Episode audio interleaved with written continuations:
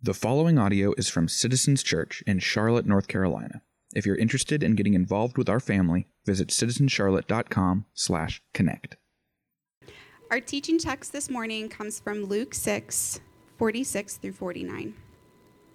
Why do you call me Lord, Lord, and not do what I tell you? Everyone who comes to me and hears my words and does them, I will show you what he is like. He is like a man building a house who dug deep and laid the foundation on the rock. And when a flood arose, the stream broke against that house and could not shake it, because it had been well built. But the one who hears and does not do them is like a man who built a house on the ground without a foundation. When the stream broke against it, immediately it fell, and the ruin of that house was great. This is the word of the Lord. Thanks be to God. Well, good morning. How are we this morning? That's so great. Uh, turn in your Bibles to two places. Luke chapter 6 is where we're going to start, and then eventually we're going to get to 2 Corinthians chapter 3. So, Luke chapter 6 and 2 Corinthians chapter 3. If you brought your Lent guide, which I'm trusting after pushing it so heavily over the past few weeks, we're on pages 14 and 15. So, if you want to just follow along in there, this is a place for you to have the scriptures as well as a place for you to write your teaching notes. 14 and 15 in there. If you don't have one of these, grab it in the lobby.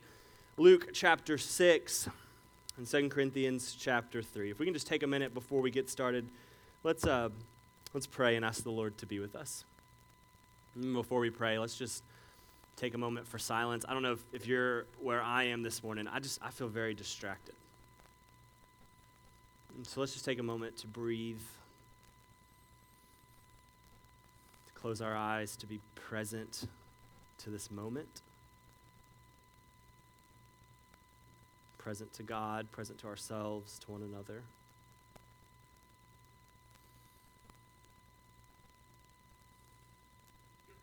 If it's helpful, some of those worries about what's coming this week or today, just offer those up to the Lord.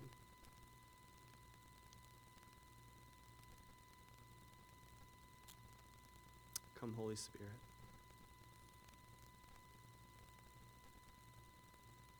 God, we want more of you. So we're going to your word, your revelation of yourself.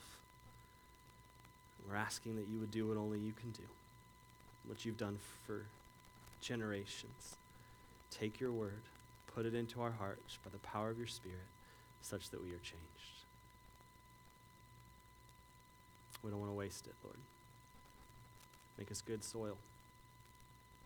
We need you. We love you for all these things in Christ's powerful, holy name. And all God's people said, Amen. Well, I'm excited to get to kick off our Lent sermon series today on the spiritual practice of mission, or as you may have heard it referred to, evangelism or sharing the gospel.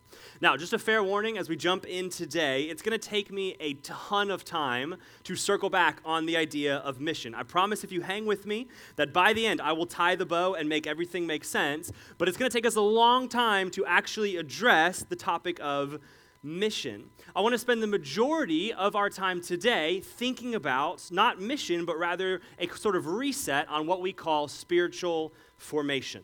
How are we formed into the types of people God made us to be? When you become a Christian, and I hope you know this, you are not just signing up for a change of destination after you die. Like when you say yes to Jesus, it is so much more than just, let me pray this prayer, say these things, believe these things so I can go to heaven and not to hell.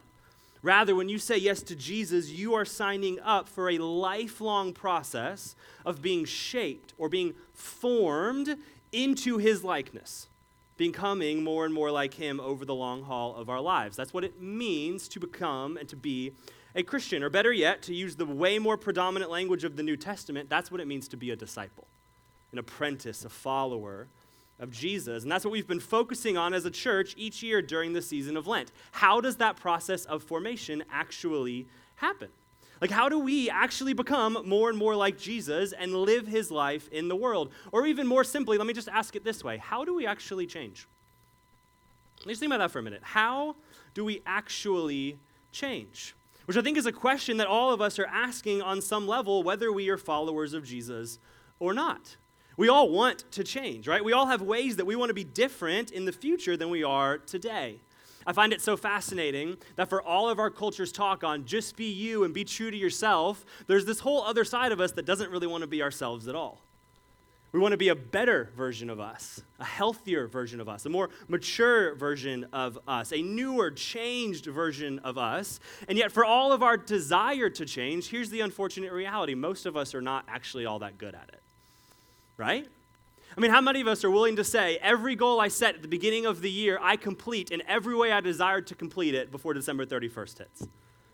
Everything I set out to change about me, I just completely do perfectly, exactly how I set out to change it. Maybe there's a few of us. If that's you, let's chat afterward. I really could use your help.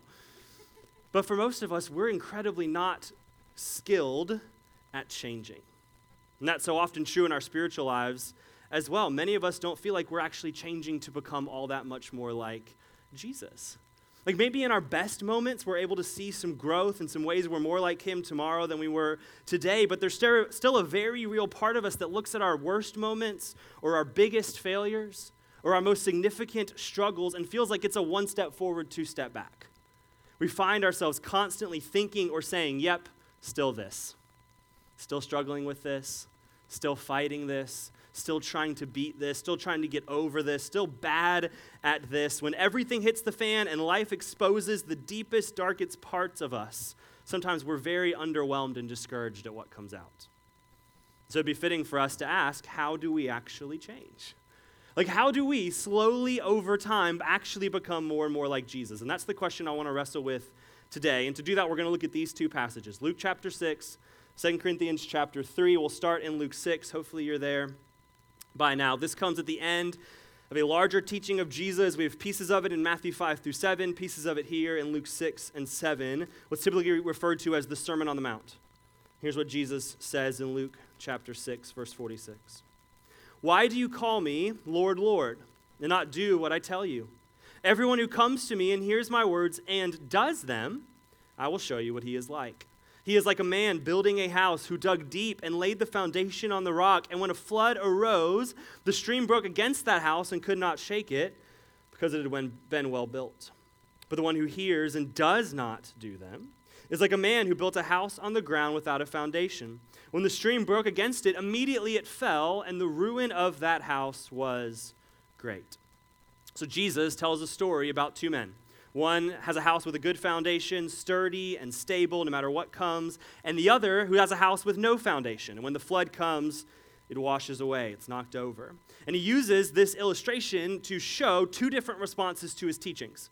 So, one man, he says, hears the teachings and was ultimately changed by his teachings into a different type of person steady and sure footed and secure in all of the storms of life while the other one simply hears it and he remains unable to be changed, unable to face what comes his way. And Jesus says this is what distinguishes the changed person from the unchanged person. He sums it up in one word that word is practice. Jesus says the house that made it through the storm was the one who heard the words. They both heard them. The difference is the one put them into practice. He does what Jesus says. Hold that thought. Turn over with me to 2 Corinthians chapter 3. Let me show you what Paul says about how we change. 2 Corinthians chapter 3, we'll start in verse 17. Now the Lord is the Spirit, and where the Spirit of the Lord is, there is freedom. And we all together, collectively, with unveiled face, beholding the glory of the Lord, are being transformed into the same image from one degree of glory to another. For this, this transformation, comes from the Lord who is the Spirit. So Paul here is talking about how we change, and he uses the language of transform. It's the same word where we get our English word metamorphosis, to become something new. And he says, We change, all of us together, are undergoing spiritual formation when we, with unveiled faces, look at Jesus. Behold Jesus. Be with Jesus and then we are formed more and more to become like him, more and more into his glory. And in case we missed it the first time, he reiterates, For this comes from the Lord, who is the Spirit. So, how do we change? How do we, over time, become more like Jesus? Let me try to synthesize Luke chapter 6 and 2 Corinthians chapter 3. If you're a visual person, a note taker, you're going to love today. If you're not, just sit back, close your eyes, and listen. It'll be great. This is my best explanation for how the scriptures teach we actually change to become more like Jesus over the long haul. Let me show you this. This is our kind of best working synopsis of what the scriptures actually say. We're going to break this down, but this is what we would call the intentional spiritual formation triangle. This is how the Holy Spirit changes us. Let's just talk about it one at a time. First, at the top of the triangle there, you'll see the idea of truth. You can also call this teaching.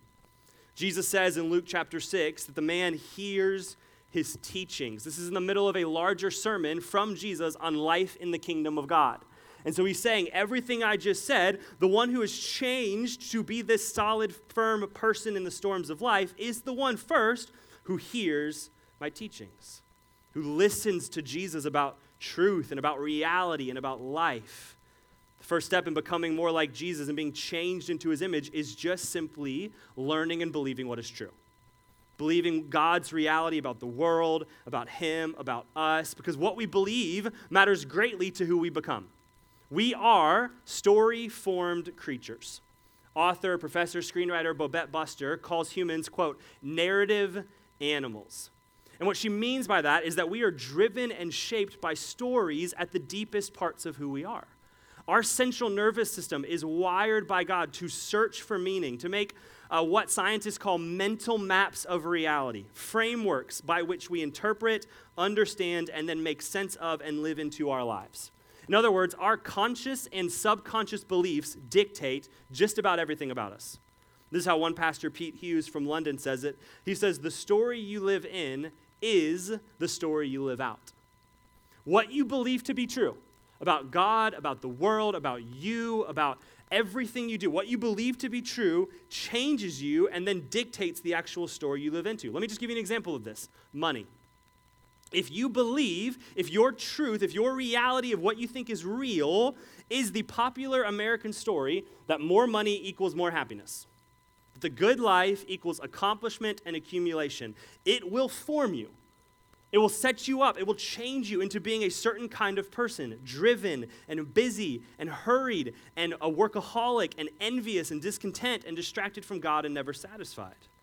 But if you believe Jesus' story about money, his reality about money, that all good things are God's gifts to steward and he takes care of his people, and that actually, according to Jesus, more money equals harder to enter into the kingdom of God, that will also shape you into a particular kind of person, into a person of contentment and simplicity and generosity and hospitality. So we're changed first by the truth we come to believe. But that's not the only thing that changes us. We're also changed by practice. Maybe better language, habits. Jesus says one man is not changed because he only hears. Both men hear the teachings, only one actually puts them into his life. In other words, we become more like Jesus through what we do. Christian philosopher James K. Smith wrote a fantastic book about this idea. It's called You Are What You Love. I would highly recommend that book to you. You Are What You Love, James K. Smith. In the book, he famously describes this sort of transformation through practice with this memorable little sentence. He says, quote, "The things you do do things to you." The things you do do things to you. And then he continues, quite simply, there is no formation without repetition. There is no habituation without being immersed in a practice over and over again.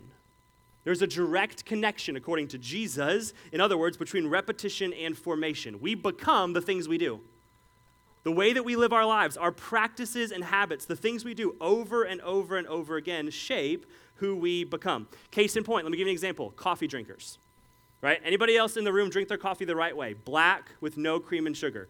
Confident. Let's be confident. Yeah, awesome. Now, keep your hand up. No, for real, keep your hand up. If you started drinking coffee the very first time you drank it as a black coffee drinker, there's a few of you. I'm kind of worried. I'm sorry. Most of us, you can put your hands down. Most of us normal people in the room don't start as people who drink coffee black, right? How do we start? We start like I did as a junior in high school, right? A few days a week after school, I would stop at Starbucks and I'd get a mocha frappuccino. Did that for a few months, and then I'm like, let's curtail it back a little bit, and I'm gonna get a coffee frappuccino. You do that for a few months, and then you're like, all right, let's try the hot coffee with a few cream and sugars. And you slowly, over time, do less and less cream and sugar until you actually start drinking it black. And that's what happened to me. I did this whole process of a little bit at a time until eventually, now today, I would describe myself as a coffee drinker as someone who actually likes to drink coffee, who likes to explore different types of coffee, try different types of coffee. I am now a person who drinks coffee. How? Through my habits, through my practices. And this is just true with all of life. I mean, apply it to you want to be. Every time people are like, I'm not a morning person. And then I'm like, try it for two weeks. And you try it for two weeks and you're like, I like the morning. right? It happens to you, it changes you. We are changed by our practices, we're changed by our habits. They turn us into particular kinds of people. Another way to think about it is we're not just people who do things, we're people who do things who then change who we, who we are such that we do those things more. We dictate our practices, and then our practices dictate us. That's the second thing. The third part of how we change is through community. We become like who we spend time with. This is the fact of life. We become like who we spend the majority of our time with. I know we all like to think we're unique individuals with unique style and unique interests, but let's just face it. We become like who we spend the majority of our time with. And in case you don't believe me, go ahead and take another sip out of your Stanley. or your Owala, right? If you're like, whatever those are called. Right? This is what happens to us. There's a reason why influencers are called influencers because they are able, with people looking at them and spending time even digitally through a medium with them, they are able to influence the things they buy, the things they like, and the things they do. We are shaped. We become like who we spend our time with. We eventually tend to dress like and think like and act like and vote like our friends or our roommates or our coworkers or our family. I'm actually reading this really fascinating book right now uh, called Relational Spirituality by Dr. Todd Hall. And he talks about these recent studies that uh, this one scientist did, which is my kind of study, where he basically was fascinated by why do married people who are married for a long time end up sort of looking like each other? You know what I mean? Like if you've like talked to someone who's been married for 40 years, you're like, you guys kind of look the same.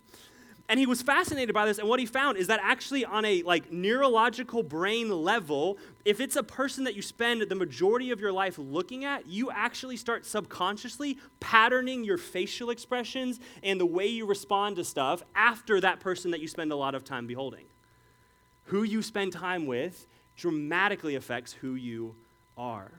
This is true in a spiritual sense as well. That's why Paul says in 2 Corinthians 3 we all together are being formed. This is the beauty of community. It's a good thing.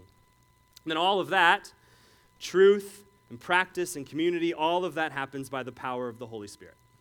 Paul is very clear on that in 2 Corinthians chapter 3. We all, with unveiled face, beholding the glory of the Lord, are being transformed into the same image from one degree of glory to another. For this comes from the Lord, who is the Spirit. So we do the beholding, and the Holy Spirit does the transforming. And that's the whole purpose of spiritual practices. Things like scripture reading and prayer and fasting and Sabbath and mission, hospitality. These are not ends in and of themselves, they are means by which we behold Jesus such that the Holy Spirit would transform us to become like him. That's the goal of these things. There's an active work and a passive work. We do not form ourselves, we do not become ourselves more like Jesus. The Holy Spirit forms us. So, here's Best shot of what we have truth, practice, community, all empowered by the Holy Spirit. We tracking so far? Everybody good? Is this what you knew we were getting into today? Love it. Dan did. He's on our teaching team. Now, it's worth pausing here to note that this is very different from how a lot of American Christians think about spiritual change or spiritual formation. We tend to, this is myself included, isolate and elevate one of these over the other. We tend to, based on our church tradition, our upbringing, what we kind of is appealing to us based on our personality or interests. There's a whole host of different reasons. We tend to say one of these functionally is more important than the others. And that leads us, if we isolate one of them, into what I call losing strategies for change. And this is worth spending a little bit of time on because I want to help you see how you might be cutting yourself off from the work of the Holy Spirit if you just isolate one of these over the others. Here's the losing strategies. Number one, First losing strategy for change is more Bible study. Stay with me. All right? Truth is one part of the change triangle. Unfortunately, in many Christian circles, it becomes the sole and only way people believe we change. If we're not like Jesus, it's just because we don't know enough yet and we need more Bible study.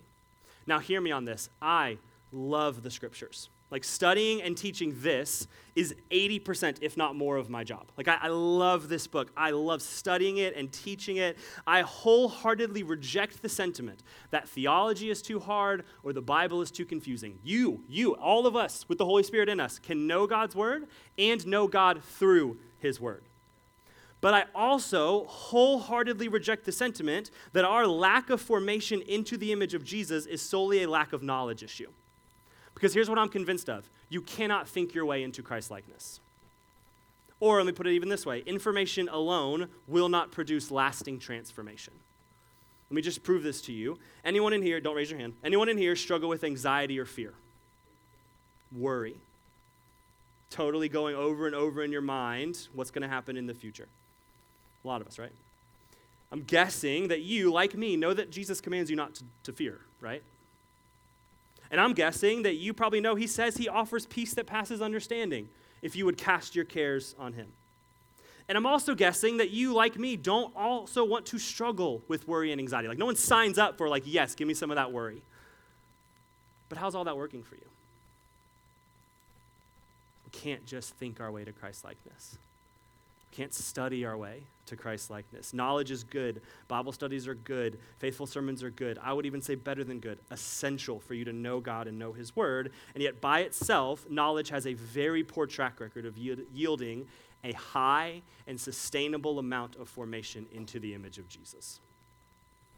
That's number one. Losing strategy number two is willpower. Willpower. When you overemphasize practice, you can fall off the ledge of sheer force and effort that we change by more sweat, no pain, no gain. Now, just like with teaching and truth, the problem with willpower isn't that it's bad. It's not. It's actually very good. It just doesn't work all that well by itself. There is a reason why by February 1st, 80% of New Year's resolutions have failed. Because willpower is a finite resource. We run out of willpower by breakfast, right? Like it can be helpful for a, a few small changes here and there, but the sheer power of life and the gravity of your habits and the deforming realities of the world, the flesh, and the devil will eventually eat your willpower for lunch. Your willpower is not enough to stand up against the competing forces of formation in your life. And if you think it is, here's what you're going to run into. You're going to get caught in what I like to call the willpower cycle. This is what happens if you rely on willpower alone for your spiritual formation. You're going to start with inspiration. You hear a great sermon, you listen to a great podcast, a great coffee with a friend, you read something in the scriptures, and you're like, let's get it. New year, new me. I'm going to read the Bible in a year. Let's go. And then you put in the effort, right? I got the journal, I got the Bible reading plan, I'm carving out the time. I made a rule of life. I'm really good now. Let's do it. And then what happens? You run into difficulty because it's life. right? So the kid didn't sleep well that night, or you had an early lunch meet or early breakfast meeting, or you're sick. Like life happens, and you run into some kind of difficulty in your pursuit of willpower, leading into spiritual formation, and then that leaves you with guilt. Oh man, I really thought this year was going to be different. I really thought this was the time I was going to get through Leviticus. I really thought this was the time I was going to have a, a consistent habit of prayer, whatever the case may be. And then you run into disillusionment right? Well, maybe I'm just not a kind of person who will ever do this. Maybe I don't love Jesus like I thought.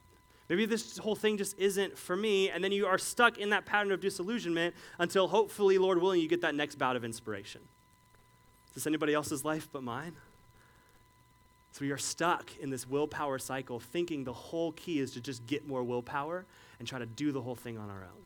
Again, willpower is great. Effort is great. It's a key to spiritual formation. You have to work. If you want to follow Jesus over the long haul, it's going to take some grittiness. It's just not enough. That's two. Everybody still good? Sweet. Losing strategy number three osmosis. Losing strategy number three is osmosis. Osmosis is when we isolate and elevate an overemphasis on community and community alone as what changes us which means I myself am not actually trying to follow Jesus, be his disciple, be formed into the likeness of Christ, but I'm in a community that is trying to follow Jesus, and so I'm all good, right? Like I'm not actually healthy, but I'm part of something that is healthy, and so I feel healthy. Or I'm not actually growing, but my community is growing, so I feel like I'm growing. In case you need help identifying this, an over reliance on community or changed by osmosis can look like the only time you think about the Bible is on Sunday morning or at community group. Or the only time you pray is when someone else prays and you happen to be in the room. The problem with change by osmosis is a little bit like watching fitness influencers on YouTube for three hours a day for six months and then wondering why you don't have muscles. Or it's like watching HGTV cooking shows but never stepping foot into the kitchen and thinking you're a good chef and you know what to do with food. A group of people seeking to follow Jesus together is essential for spiritual formation, but it cannot be the only way we think we change. If it is, then what happens when you're taken out of that community for a season? We see this all the time with folks who will move and they'll go out of our church family, out of our church community, and they'll get somewhere new and they will just completely deflate spiritually with the Lord because they were so wrapped up in their Christian life, not being them following Jesus together with others, but other following Jesus and them being close by. What happens if we only change through community when that community lets us down? Or doesn't live up to expectations, or we no longer feel fed, or it's unhelpful, or whatever the case may be? Or how, if we only change because the community is changing, how will we contribute to what 1 Corinthians says, the whole church, me included, building itself up together in love, if I'm just the one being pulled along all the time? That's losing strategy number three. One more. This is my personal one that I think we got to make sure to, to, to talk about the most. Losing strategy number four is what I would call the zap. The zap. Anybody remember The Matrix, that movie? Oh, yeah, please? Okay, sweet. Um, 1999, I think. Woo, that's a long time ago. Um, there, Matrix, if you're not familiar, robots take over the world, uh, artificial intelligence, just be ready for that. And they take over the world and they basically reinvent what's called the Matrix, which is a fictional uh, computer program that they plug humans into, and humans all think they're real when really they're asleep in pods in the real world. It's very confusing, but it's, it's a good movie. You should watch it. Um, maybe. I don't, content, be careful. I don't know. Um, so, The Matrix, what happens, there's this scene where the two main characters, Neo and Trinity, are being chased by Agent Smith, who's the bad guy representing the Matrix in the movie. And they get to the top of this roof, this giant building, and they can't go backwards down the stairs because Mr. Smith is there. And so, but their only way out is a helicopter that's there on the top of the roof. And uh, Neo asks Trinity, Can you fly that thing? And Trinity says, Not yet. She calls on her cell phone, uh, the guy who's back, the operator, back in the outside of the matrix, and she's like, Hank, or Tank, I think his name's Tank. Tank, I need a program of how to fly a B 212 helicopter and he's like on it. And you see her eyes flutter, and now she's like, I can fly it now. And they get in the helicopter and they fly away, right? And that is how so many of us think about spiritual formation. Let me explain. What we think is, I'm going to step into this church gathering, I'm going to go on this retreat, I'm going to have this time with the Lord, I'm going to pray really hard, desire it really hard, and boom, zap, I should be changed and fixed forever. That's what I call the losing strategy of the zap. At best, it's an emphasis on the Holy Spirit and his ability to do what he will occasionally do in your life, which is change you in dramatic moments of change. Those should be part of your life with God, where you're like, I'm just kind of struggling, and then boom, like high levels of sanctification in a moment. Those should be a part of your life with God. So, at best, it's a reliance on that. At worst, it's an attempt to bypass the real way the Spirit changes us most often, which is through the struggles and suffering of life to then form us into the image of Jesus. And it's actually, and here's why I think it's such a big deal for us, it's actually a spiritual byproduct of the greater desire we have for our lives, which is to get there as fast as possible, be that as fast as possible, and as pain free and struggle free as possible. So, all of our life we want now. Why would we not also want the same to be true for our spiritual life? Lord, if I just pray about it, change me. And so, what happens is we sit back in our time with the Lord, or we sit back in our community, and we say, But I've been praying. And hear me on this prayer is great. Just make sure we know that. Prayer is wonderful and fantastic, and that can sometimes be used as an excuse to not actually do any of the participating the scriptures call us to do. So I'm just waiting for the Lord to change me. I'm just kind of sitting here waiting. He hasn't shown up yet. Why isn't he fixing me? And yet we got to look at what the scriptures tell us we actually change. We behold, and then the Spirit transforms. So, losing strategies of how we change. We've got more Bible study, willpower, osmosis, the zap. Here's how we actually change, just by way of reminder, right? Truth, practice, community, all empowered by the Holy Spirit. Now, what does that have to do with mission? With demonstrating and proclaiming the gospel to those who don't yet know Jesus. What does this have to do with mission? Well, here, let me kind of land the plane for us. I've been around the church world long enough to know mission does not come easily for us as Christians. Like, for a whole host of reasons, we're going to explore together over the next six weeks. Mission is difficult. Demonstrating and proclaiming the gospel to our non Christian neighbors and friends and coworkers and family is not easy. And I know that's true generically, but I also know that's true specifically. So, in last year's member checkups, which is our annual church wide survey, a little over 70% of our church family said that they are not actively sharing the gospel with non Christians or inviting people to be around and experience the gospel through church family.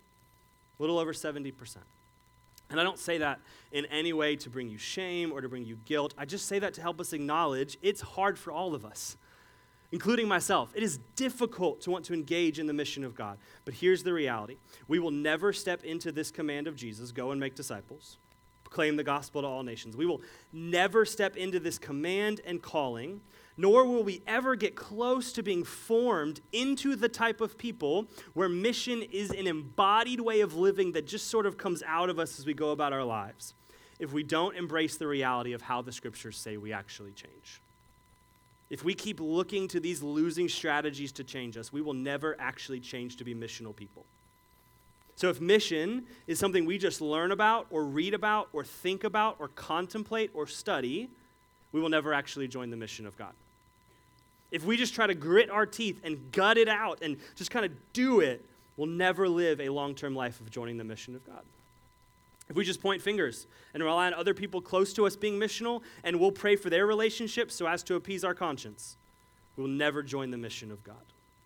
If we just sit around waiting for the Holy Spirit to change us and zap us with magical evangelism powers, we will never join the mission of God. And so here's the invitation for our community over the next six weeks. Will you lean in to this practice? Will you lean in? We have done our best to design our series and this guide around our belief in how the scriptures actually change us. We've designed it around truth. There's going to be time where we're going to teach from God's word, look at God's word together, explore what God's word says. We've designed it around the practice or the, the way we change of practice. There's a practice every week for you to take home and do with the Lord to step you further into the mission of God. We've got a community group discussion for you to walk this out in community and talk about and encourage one another into living on mission. And then all of that, we're going to seek the Lord desperately that the Holy Spirit would use it to form us to be a missional people. So the invitation is will you lean in with us? And if you do, if you're willing to lean in, walk this road, by the end of the six weeks, I guarantee, I promise, you probably won't be the type of person who easily shares the gospel. I know that's like rah rah, right? Because we change way more slowly than that. But here's what I can guarantee if you lean in by the power of the Holy Spirit, you will be six weeks closer. Let me end with this illustration. I've been thinking about it a lot um, over the past few weeks. Harper, our soon to be four year old, just started gymnastics a few weeks ago which it is fantastic for an almost four year old with energy to just put them in a gymnastics gym for 45 minutes, and we're literally not allowed to enter. We can just watch them through a TV screen and just let them run around. It's wonderful. She sleeps so great on Monday nights.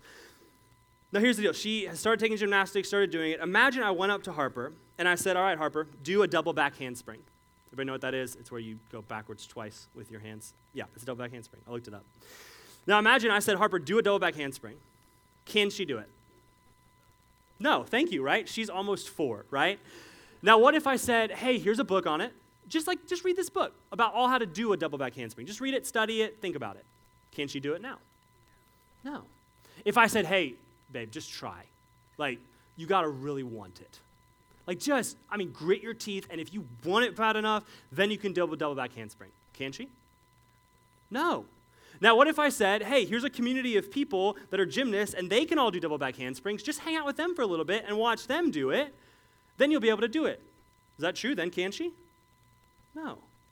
Now, if I said, come here, baby, let's call the pastors of the church, let's anoint you with oil, lay hands and pray over you, then can she do a double back handspring?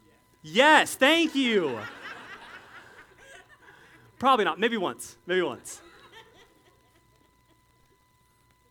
But here's what you can do. Every Monday at 1:30 p.m., we can take her to the Harris YMCA, and she can go into gymnastics, and she can learn a skill. She can try a little bit more. She can do a little bit more. She can do a little bit more. And she can learn from her teachers. She can be around a group of gymnasts who are also trying to learn double back handsprings. She can really put herself into practice and effort and trying. And over time, years and years of training and practice and effort and learning in the context of a community with definitely some prayer involved, she could become the type of person who can do a double back handspring. And so the question is not, can Harper do a double back handspring? The issue is that she just can't do it yet. And so maybe you're here and you're like, there's no way I can participate in the mission of God. Like, I'm not a natural people person. I'm not an extrovert. I don't know enough of the scriptures. I just, I can't. I can't join God's mission. Let me just help and encourage you as we close. Maybe it's not that you can't join God's mission, it might just be that you can't join God's mission yet. And so the invitation is to lean in to learn what God's word says, to put it into practice in the context of a community trying to follow Jesus together, desperately seeking the empowerment of the Holy Spirit such that we can actually be changed over the long haul. So we're going to start this week with our first practice being a habit audit. We change through truth and practice in community, but all of us are not starting at net neutral. All of us are already being formed by the stories we believe, the habits we already have, the relationships we already live into. Uh, in the words of one pastor, spiritual formation is not a Christian thing, it's a human thing. And all of us are already being formed by this triangle in a bunch of unchrist like ways.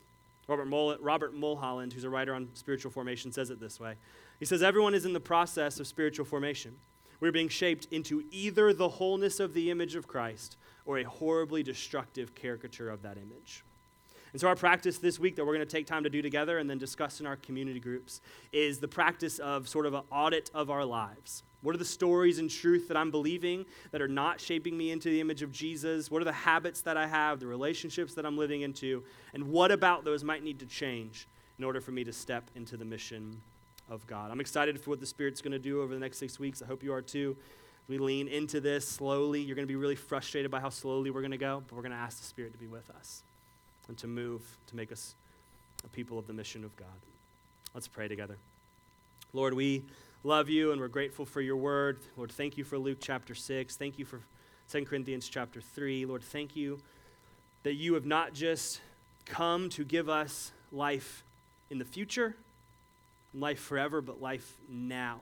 You're interested in forming us now, sanctifying us now, changing us maturing us, growing us now, Lord. And so I, I pray we would heed your word, we would believe your word, Lord, that we would be protected, Lord, against these false strategies of change, Lord, but we would believe that we are called to be a people who receive your word, put it into practice in the context of community, empowered by the Holy Spirit, that you would do what you promised to do as we behold the glory of you, that you would form us more into the image of your Son.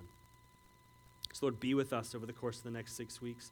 But by your Spirit, but by your power, but by your grace, we don't want any of this, Lord. And so I pray that you would mold our hearts towards a desire to be your people, to follow you over the long haul of our lives. Transform us more and more over the days and weeks ahead into the image of Christ. We love you. We need you. Pray all these things in Christ's name. And all God's people said,